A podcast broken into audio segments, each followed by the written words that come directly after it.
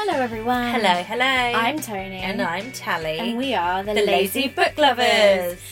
This is a podcast for book lovers who procrastinate about reading and have never ending to be read pi- piles. Oh, hiccup then. Sorry, guys. Um, so, for what today's episode is about, Nat is going to sort of start the intro and then I'm going to tell you all about what we're talking about because I was too scared to do it. so today we are working in collaboration with Tandem Collective and Octopus Books, and um, who kindly gifted us an e-copy of the book. Strong Female Character by Fern Brady. Yeah. so it's going to be a focused episode just on this book today. Just on one book, which we haven't done that often. Not for a while. Fourth Wing was probably our last one. Yeah, yeah, and I, I, we've done authors, but not particularly one particular book. Yeah. And this is a non-fiction, even more unusually for mm, us. Yes. It is not fantasy smut. We actually read things and learned stuff. yeah, so this is a, a memoir. Yes, so the genre for this book is technically memoir slash biography. The paperback was released on the 11th of January. There is also an audiobook and an ebook available. There will be links for that in the description or in our card Yeah. Also, as part of the collaboration, we have kindly been given three copies of the paperback version to give away. Visit our Instagram or our TikTok on the day this comes out, which is the 15th of February. You can find the links to those accounts in our card, which is usually in the description for the episode, wherever you listen. So visit on the day to find out what's going on with the giveaway and how you can get a copy of the book for yourself. It has won a bunch of awards. Um, non-fiction book 2023, Books Are My Bag awards shortlist, Neuro Book Awards shortlist, Bookshop.org Indie Champion shortlist, Amazon Non-fiction Book of the Year shortlist, Goodreads Choice Book of the Year, and Audible Books of the Year 2023. The Times Book of the Year 2023, Apple Best Audiobooks of 2023, Bookshop.org Book of the Month January 2024. So Wow. That's a lot. Before we get into discussing it, I also wanted to make sure we go over the content warnings from this book. You will find links to the full list of content warnings that Tandem Collective have done on their website. The link will be in the description as well, or in the card. Yeah, if any of these get seem into too much for you, maybe skip this episode and we'll see you next week. This memoir sort of discusses understanding meltdowns um, before and after di- diagnosis with autism. It Also has quite frank and maybe slightly flippant tone to some people, or quite mm. not flippant, casual tone in discussion about things like self harm and suicide. Because this is written by a comedian, Fern Brady. So obviously this is done with a very Scottish comedian approach to Yeah, the topic. yeah. So if that is not how you'd like to approach this kind of topic as well, this book might not be for you. It worked for me as a British person who's very sarcastic herself. Those are you kind of things, it's discussions of like late diagnosed autism, self harm, suicide. She does briefly work as a stripper, so if that's also not for you, There's also discussions of uh, domestic abuse, self harm, eating disorders, mental illnesses in general, grooming. she does spend a bit of time in a psych ward. Yeah. So, yeah, just check your content warnings. Yeah. and with that, Okay, we will jump into it. so I I've, I've done prep this time, guys. Amazing. Um, so the outline of what this book's about, like in just bullet points, um, it starts really with the lead up to Fern being diagnosed with autism and what that looked like before and after, and the lead up to it, all her feelings about it, and then it kind of jumps back in time to her early teens, kind of goes through her twenties, into her thirties, but peppered throughout the stories of her adulthood are links back to parts of her childhood where there were signs that relate to the struggles she had in adulthood. Yeah, like it's almost it's almost set up as like themes. So like one Mm. chapter will deal with kind of one theme and it will do the points throughout her life that kind Yeah. of connect. Yeah. Yeah. And it talks very heavily about the struggles of moving through a neurotypical world as an undiagnosed neurodivergent person. Mhm.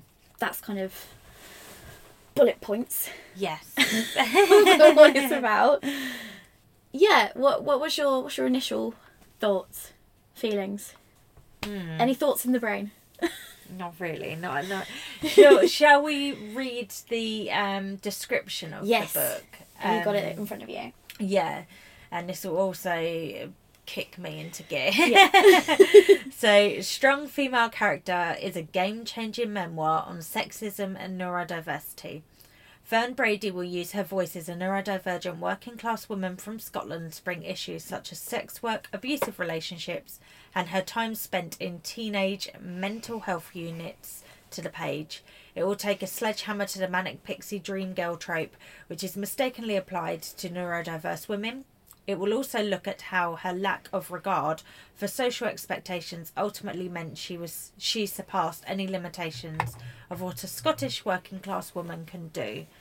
Um so my overall feelings are it's a very heavy book and um it's very no holds barred She is very honest, brutally honest brutally honest. some of the things i'm reading i'm like if i was that person from her like her best friend from year whatever Yeah. reading that i would be like oh that's so awkward. also just her experience in general, like so a lot of, it, it is her life is just so interesting as and well. yeah it's just crazy like i if if you'd told me all these things happened to Mm. one person i'd have been like they're clearly lying. This is like a reddit shitpost. Like no way. And it's she crazy. has been through the mill. yeah. And it's crazy that basically all of it can link back to if she'd been diagnosed with this sooner a lot of these situations she found herself in perhaps may not have happened. Because she does discuss that she she thought she was autistic as a teenager when she was in CAMHS and in like teenage mental health institutions. And she was told no you can't have it because you can make eye contact and you have boyfriends. Yeah. And it's the fact that also there's like there is a good 15 years of her life that could have been different at that point as well Yeah, yeah. had it been found at the point where she realized herself. Yeah, and like she has a very um interesting relationship with her parents because of it. And you know, possibly if the diagnosis had come sooner, she would have had a better relationship with her parents. Um it was quite uh what's the word I'm looking for? Like fiery. She was kicked out a lot. Um, it's a lot of Fern talks a lot about with her autism it's very black and white thinking mhm. and to a lot of the time she could not understand why her mum was so upset about things Yeah.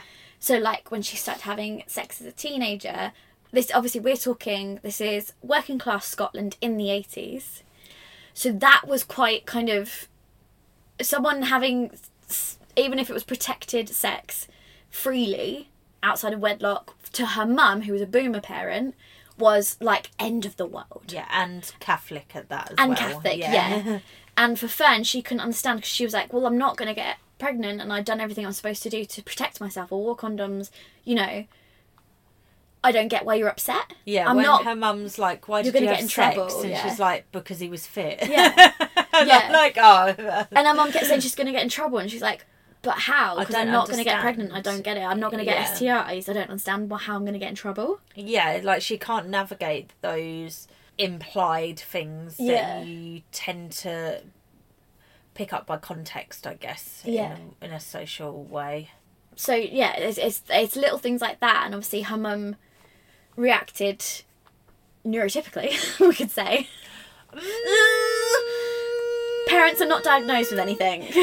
I would say, obviously, this is through her Lens, eyes as yeah. well. Yeah, I would say her mum was extremely over the top. But however, I'm a millennial mum who Hmm. cares about my child's feelings, so you know. Whereas it wasn't completely uncommon if you had a child that didn't fit the norm, you were just like, okay, we're going to make that real quiet.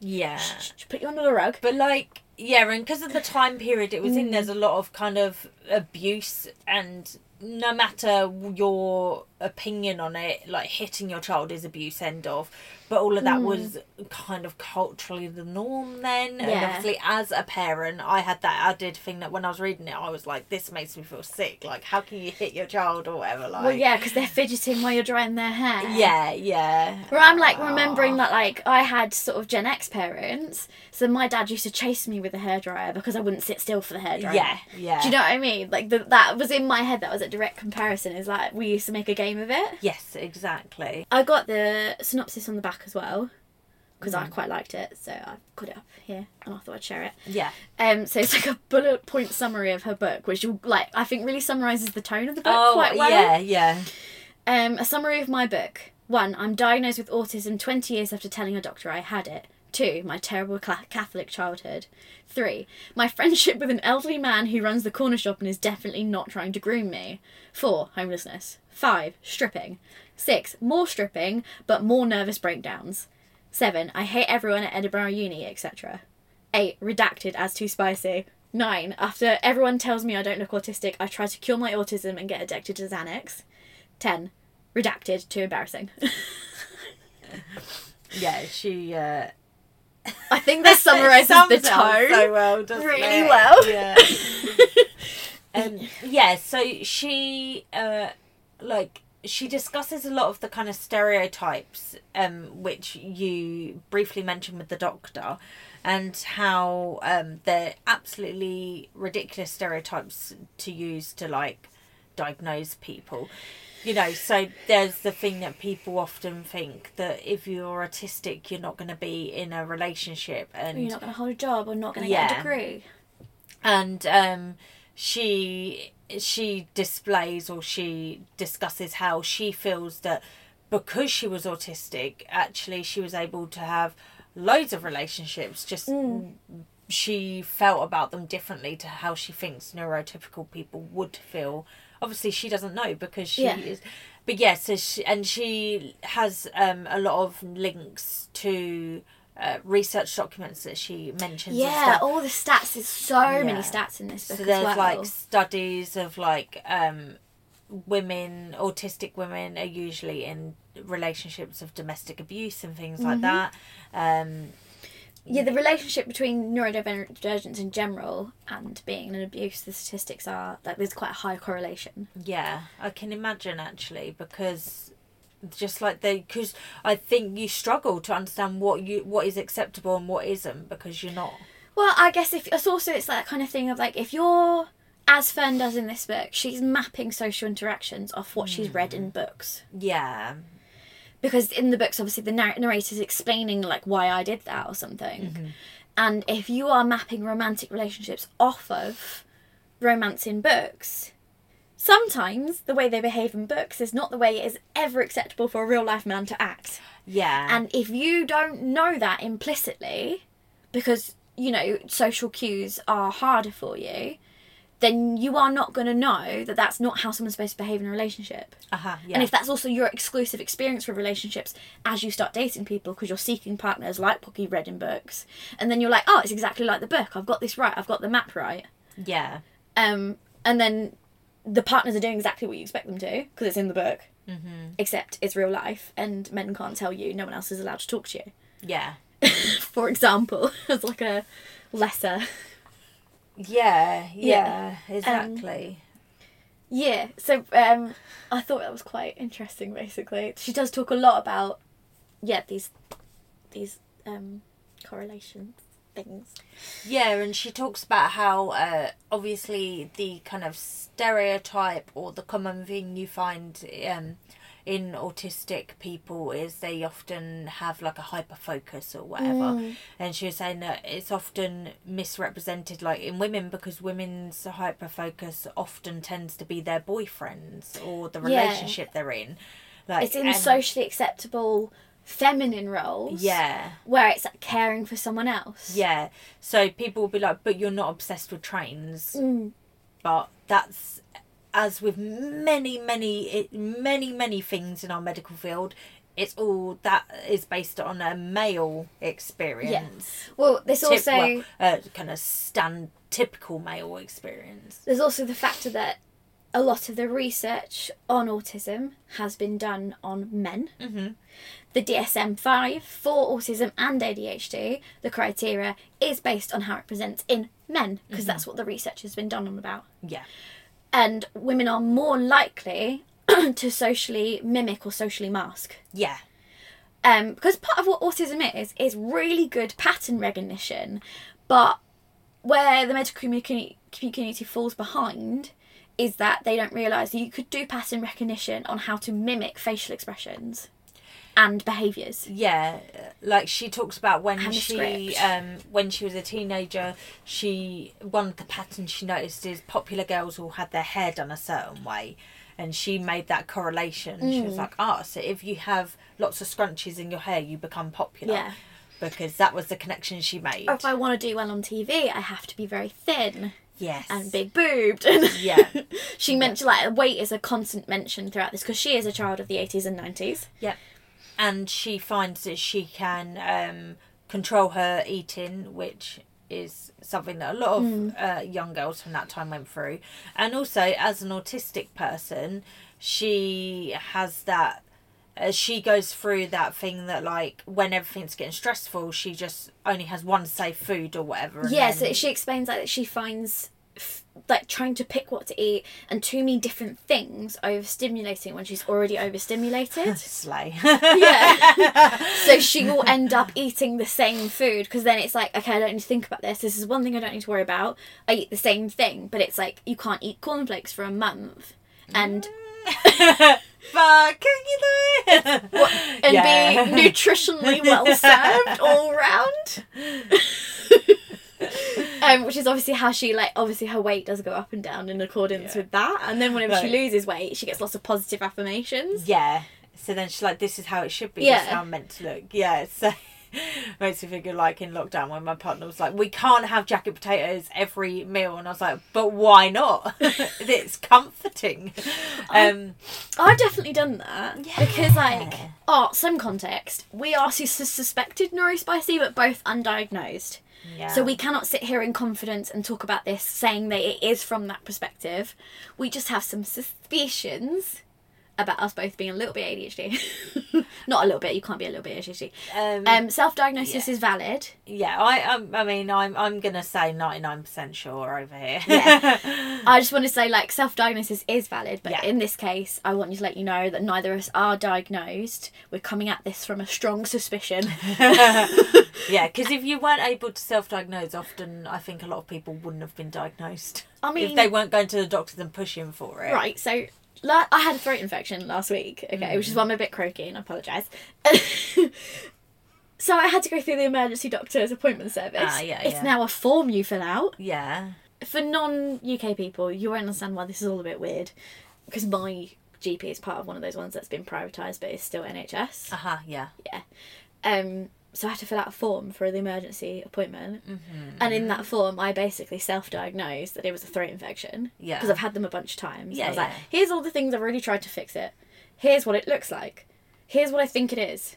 I would like some antibiotics. And she essentially phoned me up and was like, yeah, I agree with you. Done. Antibiotics are on the way. Yeah. Sorted. Like, cool. See, my my online form that I sent to the doctor recently, where I was like, um, it's become it's become very apparent that I have ADHD.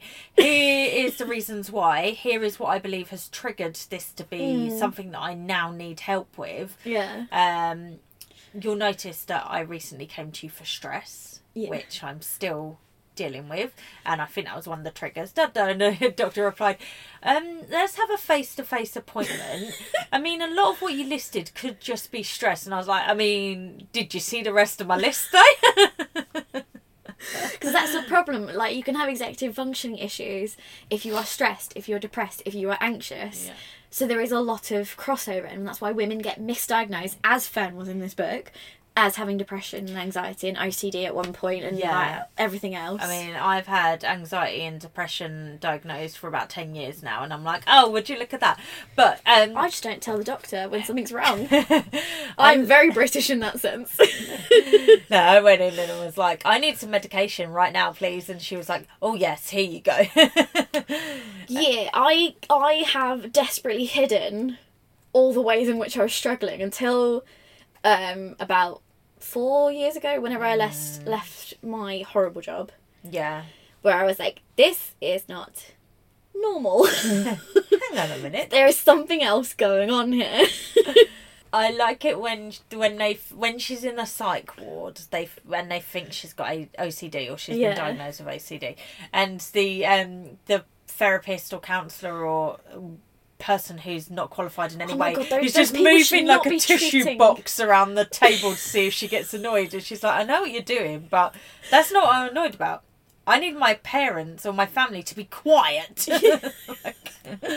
like I need them to not move my things. yeah Means I need to not have have the overstimulation of stuff not being in the place I expect it to Yeah. be.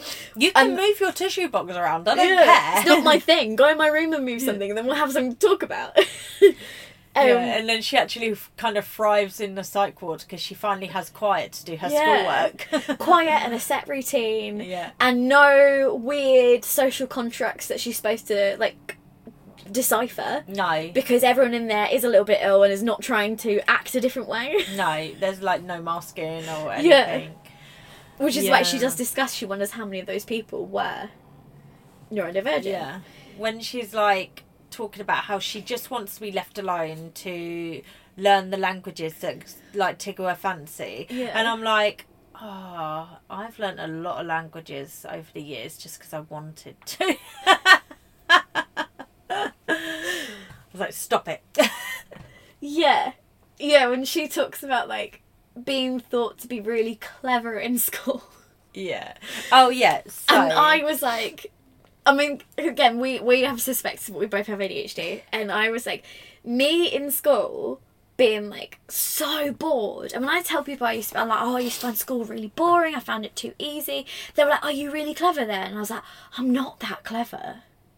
This is what I was literally talking about this with my son's head teacher. Yeah.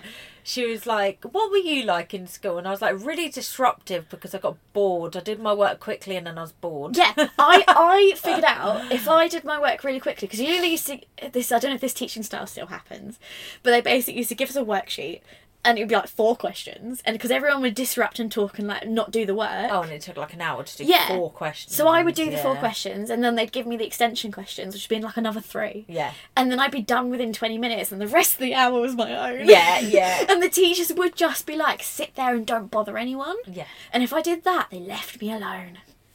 And I was like, and that made them think I was, well, I'm mediocre. I was never thought to be that smart in school. Yeah. But like, since then, people have been like, you're really smart. And I'm like, no. No, I just speak well. I just come across that and if I like what I'm learning, I can learn it really fast. Yeah. because it becomes my entire brain for a little while. if you've ever done a tandem read along before, they give you like Mm. some question cards. I thought we could go yeah. through a few of these. So is now a good point to add that in? I, you know, I have my little bullet points Yeah. things we should talk about because I prepped. So you you tell me if there's anything Okay. else on your bullet point. I thought the stuff about autism and sexuality that she talked about, Yes. i.e., there being higher rates of people who are LGBTQIA plus Because they're not restricted by the social. social norms because Mm. social norms are like, okay, I don't know what that is. I like this person. Shut up. yeah, when That she's is- like basically a child. Okay, she's Yeah. not a child. She's like sixteen or so. I guess she Mm. ends up in a threesome that she's like, I'm really confused about how this happened, but Yeah. okay, I guess this is happening. And she's got like a kidney infection. and Yeah. She doesn't want to mention it because she thinks that might not be sexy or. Yeah. Um, and wh- where she talks about also the black and white thinking of also not understanding why sex is supposed to be bad or Yeah. wrong. Not that I'm saying that, I don't agree with that opinion. no. But in the 80s, again, context for the time period, where her In mum her is Catholic upbringing. in her. Catholic upbringing, and we're talking like a small, small rural town Yeah. in Scotland. Yeah. You know, we're not talking like it's in in London on the cutting edge. You know, Cutting edge. you know what I mean? Yeah. With boomer parents. hmm And so that's that black and white thinking as well of like, I liked him, so I had sex with him. Like, what? Yeah, what's the problem? He was fit. And she, there's like a bit where when she first goes to university and her housemates, um, one of them, like, doesn't like how many boys she's bringing yeah. back. Yeah. And then they all go and get an STD test, and she's the only one without any infections, and she's sitting there all smug on the way home, even though they're all in long term relationships. yeah.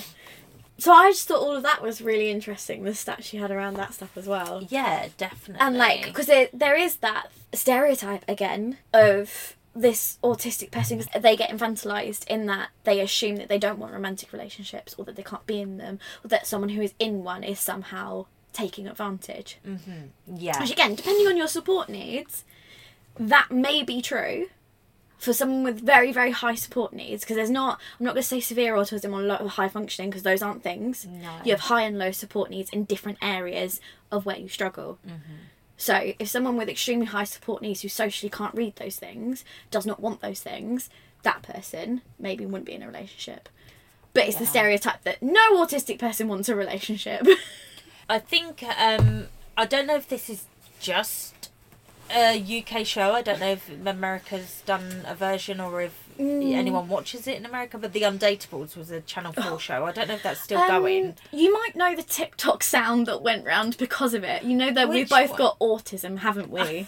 that is from that show. Uh, and um, in that, they like specifically pick people who kind of live up to that stereotype. Mm. They also use the term Asperger's a lot in that, which um, Fern mentions in her book is not a term that's used anymore because it's got such negative What it's um, connotations. And it's like, based on. I think it's is it Hans Asperger who was a Nazi. Yeah, it's based on And a lot of Nazi autistic science. research is still based on that Nazi science. Yeah, So there is also that legacy that carries on to this day in the diagnostic criteria. Mm.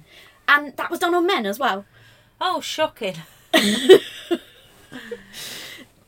And obviously not done in like laboratory conditions because it was during the Holocaust. So I recently um, listened to. There's a podcast I listened to called Red Handed, which is my favourite podcast, Mm. and they recently did an episode about the Kinsey scale and obviously the sexuality Mm. in this. I can't remember his name. His surname's Kinsey, and how in like the fifties or no, I think it was like the forties. He was the one that came up with this idea that there is a sexuality spectrum. yeah. and it was really interesting to listen to and yeah i was figuring i listened to that episode yesterday Mm. so it was whilst i was reading this book it was all very interesting Yeah, and she gets into obviously the the autism. You're not going to black and white thinking. You're not going to subscribe to this whole thing of like if you fancy someone, you shouldn't be with them because it's socially wrong.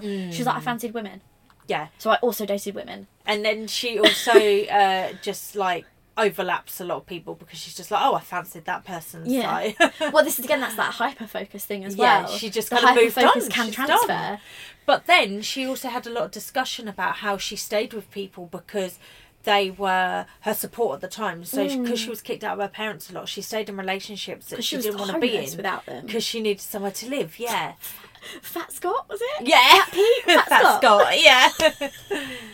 and then I don't know if this is like the next Yeah. bullet point or whatever, but that that also leads into like some violence that happened. Yes. in particular. a person she there was one particular person who she hyper focused on for a very very long time and this person i believe was probably gaslighting her Oh, he sounds the whole horrid, time Yeah. part it the, it gets physical later in the relationship the physical abuse happens later but he is clearly mentally abusing her from very taken early on advantage of how of her hyperfixation definitely yeah Yeah.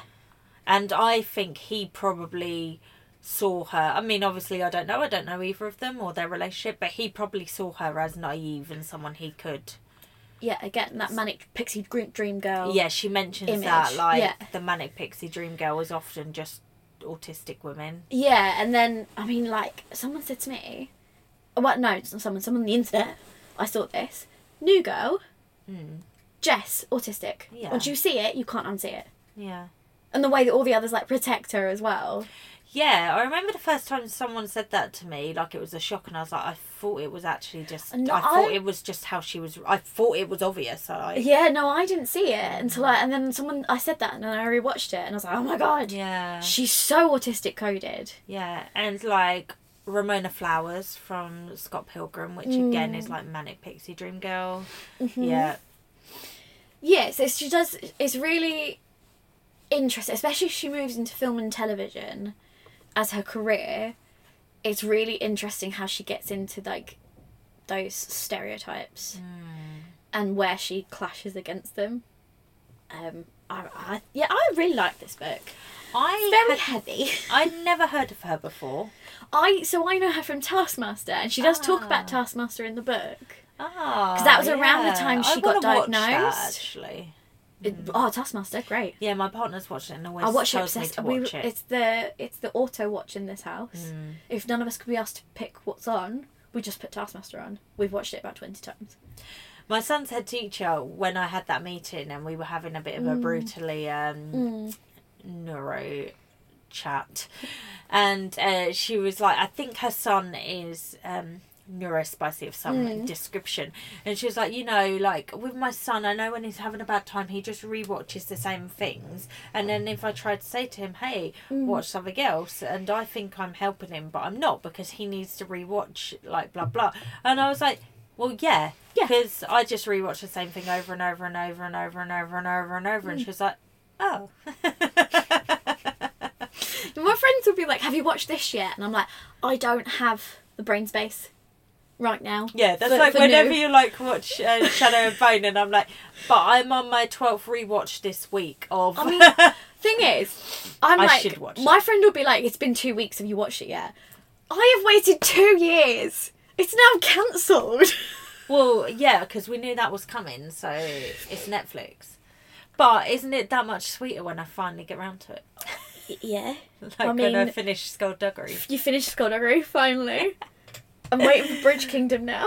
Uh, yeah, yeah, yeah, yeah. Um, And I, I for for me, this the thing with her socially at school of being always told that she's like too intense, Mm. or like when she finds a really interesting topic that she wants to talk about, and then that that, that like crushing moment when you realise the other person opposite you is bored of you, or thinks you're weird. Yeah.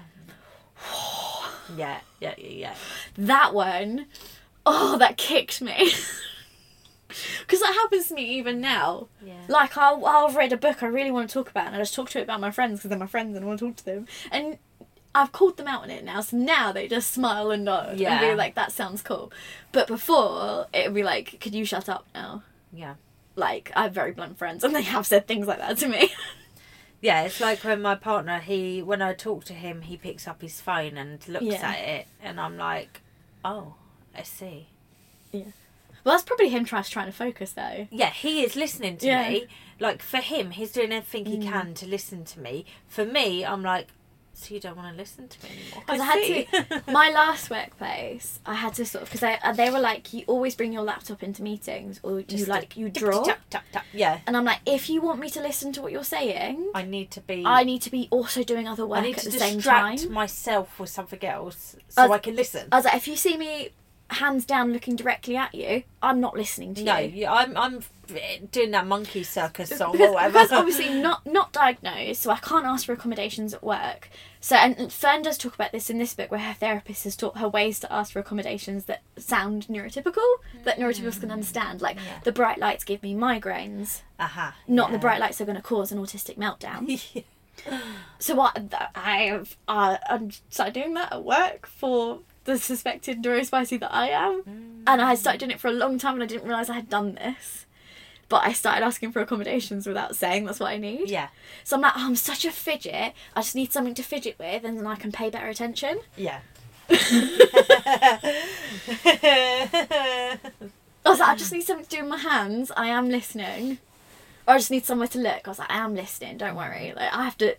And I sort of there's a rule to this day with me and work. It's like if you verbally give me an instruction, it's gone. yeah. I need it in writing.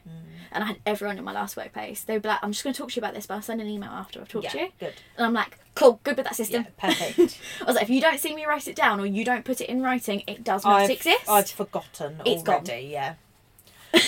um. Yeah. She does talk about obviously like when she tries work and different work and stuff. And there's one where she's working at um a pharmacy of some description, and she it must be um probably Boots. Yeah. And she has a little badge saying, "Ask me about the number seven mascara," and someone asked her, and she's like, "It's really shit, mate."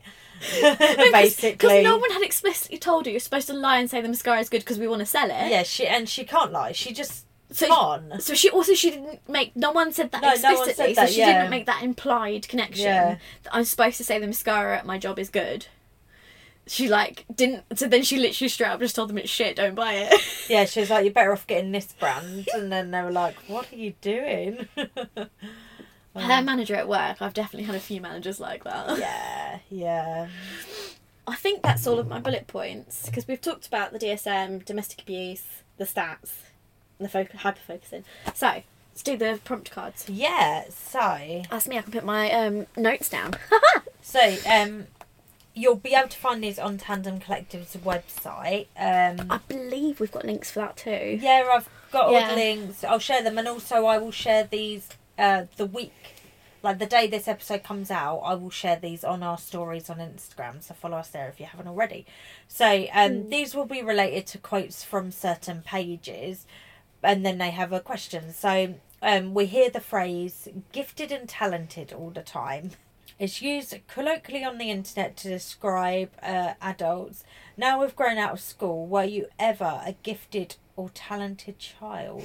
And how do you think this affected your upbringing or your approach to your job now? Tell me, Tony. I was never actually told I was like gifted or super smart. Hmm. I was just thoroughly mediocre and just not the teacher's problem yeah, because you I just went under the radar. I figured out how to skate under the radar essentially and just not be a problem. But I was I used to do the homework from other lessons in different classes and all the teachers knew I was doing it because I was quiet, they didn't say anything. Didn't care, I'd yeah. read in lessons again, quiet, not gonna say anything. I used to disappear. There was double science was the bane of my fucking life because I didn't like the teacher. Um, and I didn't like the topic. And it was boring, so I used to fall asleep in his class all the time. But I was at the front. I was in one of the Ah, front so you weren't even hiding it. No, no, so I used to go to the toilet at exactly the same time every lesson and disappear for 20 minutes. And the, to the point where the teacher was like, I put my hand up and he was like, Is it time for the 12 o'clock wee? And I was like, Yes, it is, sir. Um, I still got That's an so A. Yeah, I still got an A in science. like Because there was, uh, the, so there was, you do two different types of science at GCSE, back when I was taking them anyway. Um, and if you're really smart, they put you in more. So my other science teacher said to my mum in um, a parents' evening, "Your daughter is disruptive in my lessons. She eats. She goes on her phone. She talks to other students and disrupts them. She leaves the lesson for several minutes at a time. She's like, but he's she is working to an A grade, so I don't care." I like that. I literally said that to my mum. Good. That's how you should be as a teacher. Like, if they're meeting what you, what Yeah. you need them to meet, forget about it, mate. Yeah, and I find something that doesn't matter? But that teacher liked me, but the one for the lesson that I hated, he mm. hated me. Mm. Because he did teach my brother and he really liked my brother and was upset I was not my brother but girl. Yeah, why won't you? Know, That's, that's- how genetics work. Do you remember I told you there was that teacher that asked me if I was pregnant in front of the whole class? Yeah. That's that teacher. Yeah, it sounds like a dickhead. Yeah. That was, I don't know. People have thought in my working career that I am really smart and confident and super capable. And it has sometimes meant that supervisors either leave me completely the fuck alone or they micromanage me because they're kind of annoyed that I'm trying to take ownership. Hmm. So, I uh, because I can just get on with shit, then so it goes one or two ways. They don't want me to just get on with shit and they want to micromanage it, and I can't stand that, or they ignore me completely. Yeah. That's kind of been my experience. So in my working career, um, people have always been shocked when they find out that I'm quite intelligent, Mm, and I'm like, cheers. But I don't know. I apparently Yeah. I don't give off a vibe that I have any fucking brains, but I do. like when I remember one manager was, well, I was just talking about like my degree and my Mm. master's degree and some certificates in languages are done on the side and my open university degree and uh, and they're like what you've done all that and i was like yeah i just really like learning and they were like oh i wouldn't have expected and i was like Yeah, well, I always just just say, understand. I liked learning. I, I didn't love like school. learning yeah I love learning things. Like, I hate school. at school i I, junior school, I was disruptive because I did the work too quickly and then I was Mhm. bored. Secondary school, I'd kind of lost interest and my interest lied elsewhere. Mm. And then university and stuff was where I shone because I was Mm. just left to my own devices and I was picking what I learned and I was learning about stuff I So that was the problem for me when I got left to my own devices because I never learned how to study. Mm. I had to teach myself because I could just I could just memorize Yeah. stuff because exams it's just testing your memory. Oh yeah, there's nothing. I would memorize stuff like a script Mm. Day before or immediately before exams. Go in the exam, Done. split it all out, Yeah. retained none of it. Yeah, it's gone now. I'm done. Or like for certain exams where it was like a essay, I figured out if you write in a formula, you always get an A. There's a certain formula to get an A. Mm. Yeah. And Stephen Fry talks about doing this, by the way, Mm. um, on a higher level, like in university. But I basically figured out if I write my RE essay always in this way, it's always an A because I've hit all the learning objectives. Which Like is all you need, yeah. Yeah. I've hit all the tick points. Mm. So then I'd write to the tick points. Okay, so the next one. This is a quote from the from the book. That's what being autistic feels like for me. One long blackout night of drinking, except there's no socially sanctioned excuse for your gaffes and no one is laughing. And it says, for our neurodiverse and or autistic readers, what does it feel like for you? Obviously, we're not technically, but and for allistic readers, which was a word I learned in this book. Oh, okay. I didn't know that word before. So that's um, neurotypical people. Mhm. Um, how do you feel about Fern's explanation of her autism? Feels like one long blackout night of drinking, except there's no socially sanctioned excuse for your gaffes and no one is laughing. I, I think I got really good at hiding. Mm. So I. But again, we're not. Our perspective is not autistic Yeah. necessarily. Yeah, exactly. So I got really good at. at I used to always say nobody knows who I am because I got so good at pretending to be what I was supposed to be in that moment around different groups of people. I got re. I, I also went used to love acting when I was a kid. So I used to be like, I'm just acting all the time. like, oh, so quirky. I literally said to um, a customer of Mm. mine, like when I when he learned about um, all of my studies and stuff, and he's Mm. like, "Oh, I thought I knew you quite well," and I was like, "Literally, no one knows me. Yeah. everyone knows a part of what I let them see, Mhm. but no one knows me." yeah. I mean, I would say my partner's probably the closest, but even then, I still don't let him see my full feral self. I don't think. Maybe I don't know. Maybe I do. No, I don't think I do. Mm. Yeah, so um that's so I don't yeah, I don't identify with that because I got so good at lying yeah. and all the things that I couldn't do, I got very good about nobody knowing I couldn't do them. Mm. To the point where a lot of people still don't believe me when I talk about it now. Uh, some of these we've already discussed. How do you feel about um, white lies to save face or soften a blow to someone's feelings? Do you understand how the rules of social interaction and politeness are askew and are harder to understand the nuance of? I understand why. I Yeah. don't struggle with it personally. No, I don't struggle with it. Um, I can see how hard it is. Yeah. Because a lot of it you just learn from context. Mm, and if you don't have that part of your brain that allows you to do that like if your brain doesn't Well, allow it's, you to it's do that, that, innocent example. If someone asks you if they are fat, you are never supposed to say yes. mm, You are never supposed to say yes. yeah But if no one says that to you explicitly, that's the rule of socializing. Don't tell people like what they the things they don't want to hear. yeah like um it makes me laugh that when we were younger Yeah. um if someone said do I have a big butt you'd always say no Yeah. but now if someone asks you you're supposed to say yes Well, like, so I've got a friend of mine that I went to university with. She is from up north and came from a more mixed culturally area. mm. And she's always said to me, I think I'm supposed to have because I I am like a plus size body type, and I got a big butt. Um, she said to me she grew up being told my by her peers that my body type is what she's supposed to have.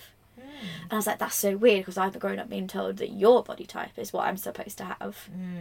And then when I went to uni and then I was being told differently, Weird. I was, yeah. You were like, hang on a minute.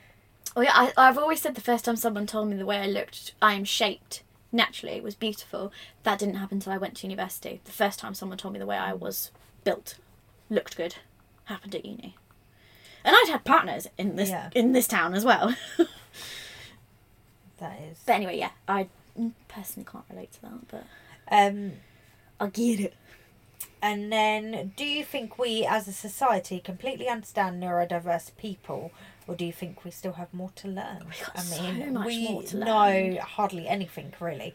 And as you said, most of what we do know was from really dodgy scientific experiments that were not yeah quote marks that had a ridiculous amount of bias to them um no peer reviews nothing like Nothing for the mental safety of the people involved. no no nothing for the physical safety of the people involved Yeah. um Well, I'm talking about like later the weird science experiments that happened in this, this quote marks the psychotherapy side, like you said, the sixties and seventies.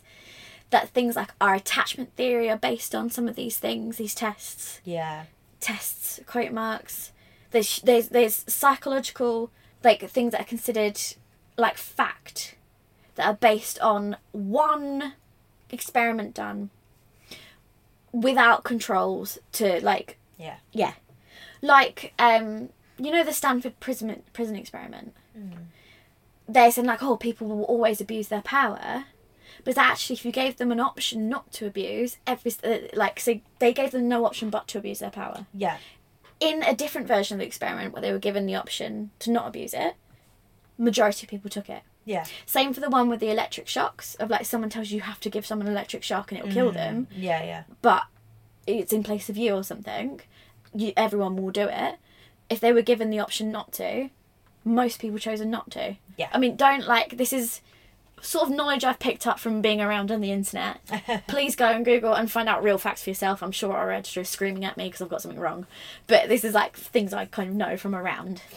a lot of those experiments were done with with a very i mean i know you can't oh, you can't really go into an experiment without a bias but a lot of them had very obvious biases Mm. And it was also uni students, so it's people of a certain age, Yeah. a certain class, a certain um, de- uh, like um, diversity background. Yeah. Yeah. So rather than like with the Stanford prison one, rather than Mm. be like, I want to find my, uh, I want to find out what happens when if people are in this situation. It was like my hypothesis is this will happen, so it was all skewed to make that happen. Yeah. Basically. basically. Yeah. Um, and I think, yeah, a lot of this is in the same when the research about Yeah. neurodivergence. I think yeah, we've got I the mean, same issues. we barely know anything, and you know, I'm learning about it now. And even what I understood when I first suspected it for my son, like four years ago, to now is different. you know. I I hyper focused on this topic essentially Mm-hmm. because I became obsessed with understanding the way I work Mhm. and living better. Yeah, Like, you know, I can never keep my room clean. I mean, you knew me before I went on my whole little cure myself journey. yeah, and like I couldn't keep I couldn't keep this room clean, could I? I was incapable yeah, yeah. of keeping a room tidy, just my bedroom. Like I can imagine if I had a whole house. yeah, that's why my house is not tidy. You know what I mean? I think there is neurodivergence in my parents. So the people who are supposed to teach me certain skills weren't capable of teaching me the skills yeah. because they also didn't know. So, yeah, exactly. Because um, yeah, Fern Brady talks about the the tweet where she came, came out quote marks as autistic publicly. Is she tweeted? Um, I told my dad that I have been diagnosed with autism, oh yeah, and he replied asking me what I'm eating for dinner. yeah. And she's like, so that figures out who has it that was really funny because it is inherited. Yeah, yeah. Um, You're very likely, if you are neurodivergent, you're very likely to have a neurodivergent parent. yeah, exactly. That's the thing. Like when my partner got diagnosed, and um, because we think my son has it, and and um, and like my son doesn't stand a chance, basically. Yeah. Um, and uh, my partner's mum was looking into it, and she was like, because she wanted to learn about it, and then she was like, some of these sound quite. Um, and I was like, yeah, well, it is uh, genetically passed down, so. No, so yeah. Well, I saw this TikTok that was like, oh, I mean, again, you cannot base a diagnosis off a TikTok. I will acknowledge that. You can use that to then go away and do your own research. yeah, what TikTok I have done. did very well at diagnosing people, though. Yeah, but there's this whole thing now that people it's. I want just want to acknowledge that there is certain school of thought that that's not an acceptable form of way yeah, to find out. Yeah. For me personally, because I know we've talked about our personal experiences, I went away and did a couple online assessments from like ADHD UK and things like that, Mm. and they were all like, "Yeah, it's very likely." So this isn't based on I saw a few TikToks I could relate to. Yeah, yeah, yeah. Do you know what I mean? yeah, because the thing about ADHD in particular, I've I don't have as much knowledge on autism, so I'll just speak to ADHD. Um, all of the things, the traits, and like the symptoms, all the things that indicate that you have ADHD are all part of the human experience. It's just to the degree that it affects your life, really.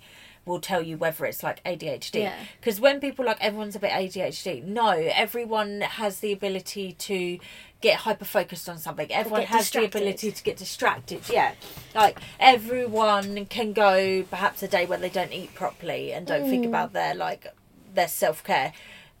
We're talking about when it's detrimental to it's your life and it's chronic. Yeah, yeah. Like, I don't know, an example is not being able to clean your teeth at night for Mm. months at a time. yeah. When I was younger, I just could not brush my teeth at night No, me neither. ever. I just couldn't do it. Yeah.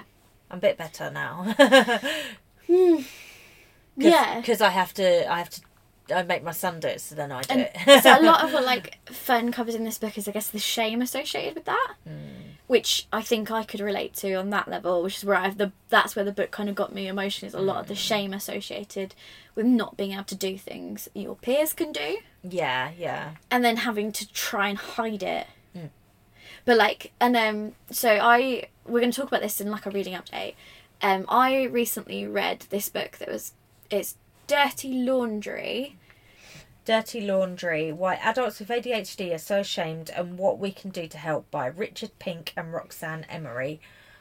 I love you. them. yeah, so these are people who are on TikTok and Instagram, and they do real they do videos about neurodivergence and That the is, high. uh, what I need to spend this credit on. Sorry, I'm just gonna buy it. I really think you should listen to it yeah. because that that goes through the ten, di- like ten symptoms of ADHD, and and Roxy talks about how they manifest for her, and how they've manifested in the past. Hmm. So when she was like less well than she is now, um, and then her partner shares what it's like as a partner, with a uh, as the partner of someone with those traits.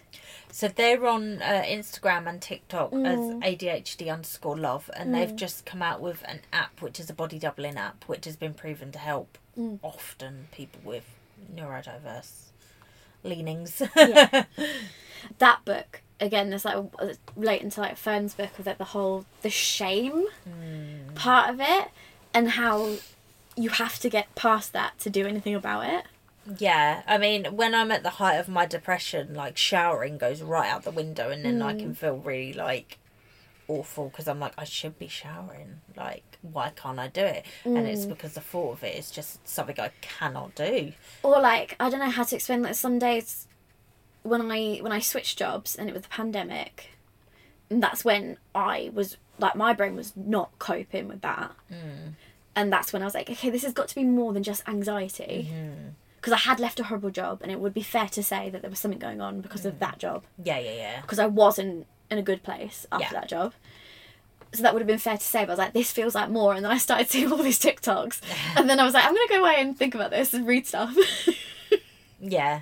Yeah, Um, and like with me, the only reason I've started really Mm. genuinely thinking I may have ADHD is because all this time I've been learning about it for my partner and my son, but now I've got a daughter. I started looking into more Mm. how it's going to present in girls, and I'm like, ah, fuck. Look at that then. It's my- it's my- yeah. the more I learn about how it presents in women, like I, I didn't have to explain to my workplace that like I hadn't done work all day because I was frozen at my desk, unable to do any work. But I physically sat at my desk yeah. for eight hours. I didn't even have a lunch break. I didn't eat. Yeah. I still did no work, and I could not explain why that was happening. But I was utterly frozen. I wasn't even on my phone. I was frozen. It was weird. but in terms of corporate, they're happy because you're sitting at your desk. Yeah. They don't give a fuck. I mean, yeah, this is pandemic early days as well. yeah, yeah. and I, there wasn't a lot to do, and I can do work quite fast. So that's how I got away with that. but I'm like, I can't say to my boss, "Hey, brain says no work today." Soz. yeah. Which Fern does talk about, like the job she had before she was a stripper and before she moved into comedy, that have like she didn't keep those jobs or she moved from job to job to job to job and I'm a job hopper so I get that. Mm, Not so much recent years. I've been doing better in the last few years. that's because you've started having your accommodations without realising. And I've been doing better since I went self employed. Mm. Oh, I'd love to go self-employed. Wow, so we thought this was going to be a short oh episode. my God, we we've were had like- so much to say. Can we fill an hour? Because it is a short book, so we were like, are we going to fill an hour talking about this? And apparently yes. we did. so yeah, if that sounds interesting to you, if you think that the content warnings are something you can delve into, I would recommend this book. It's a very eye opening. It's interesting. Um, It's the, the very dry humour as well. So if you want to read these topics in a kind of funny way, yeah, yeah. If someone just been like, look at all of this shit I did that was quite embarrassing. Eh, it was autism. or, or she was she was just like, and he said I couldn't do that, so I went home and I cut myself. yeah, That was like literally that was a line. It was like full stop. yeah, yeah. And it's like again, it's a serious topic, to, but it's it was the right way for me to read about it anyway. Yeah, I thought- because I yeah. thought that was quite funny. and it's introduced her to me, so I'm gonna check out her Oh my god, stuff. her comedy's great. because I don't watch comedians or listen to them ever. And so- I recently have read, so I like have read a few books that are either by neurodivergents or about neurodivergents, mm. and the pace in these books is like, oh, this is what I Yeah. need. The pace, That's why this is such a short book because Yeah. it's just keeping you the pace going. was just like boom, There's boom, no boom, meandering. boom, boom. It's yeah, just look, we're gonna go from this to this. That's that's it. Yeah. That's what we're doing. yeah. Yeah. Like I, I, you know, and when she talks about the smashing up furniture and all that kind of stuff, she's Yeah, very right. frank I about it. I would love to go do one of those smash rooms where you just. I was really looking into one. You know, they get booked out, out so far in advance. I wanted to do it on my 30th. I went to a spa instead. Yeah. it was like spa, smash room. What? I need one. one or the other, and you, the one you wanted, you couldn't get booked into. basically. So yes, please, uh, please share this episode with anyone that you think might find it of interest. Uh, I will put the links in our bio, uh, in the description for this, and in our card if you want to pick up your copy of this book. And I just want to say a big thank you to Tandem Collective and Octopus Books as well for again for letting us collaborate with this we were so excited when we got yeah, the we email were about this. incredibly excited. Um, please follow us, uh, subscribe, like us, etc., etc. We're on Instagram, we're on TikTok, we have a Facebook group where we are chatting about what we're reading. Mm-hmm. Um, going forward, our reading updates are just going to be about standout books. If you want to see Mm. more about what we're reading, join our Facebook group. At the moment, we're just talking to each other in that Facebook yeah, group. it's fun. um, and yeah, we would love to see you next week for more chat. If there's books you want us to talk about, you can submit them um, on our website, Mm-hmm. uh, which is lazybookloverspodcast.wordpress.com. Also, we do fe- feature indie authors. we always clap ourselves when we get our Yeah. own website address right.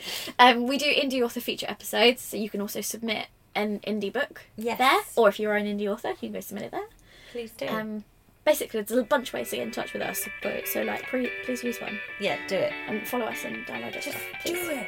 Do it. Bye, guys.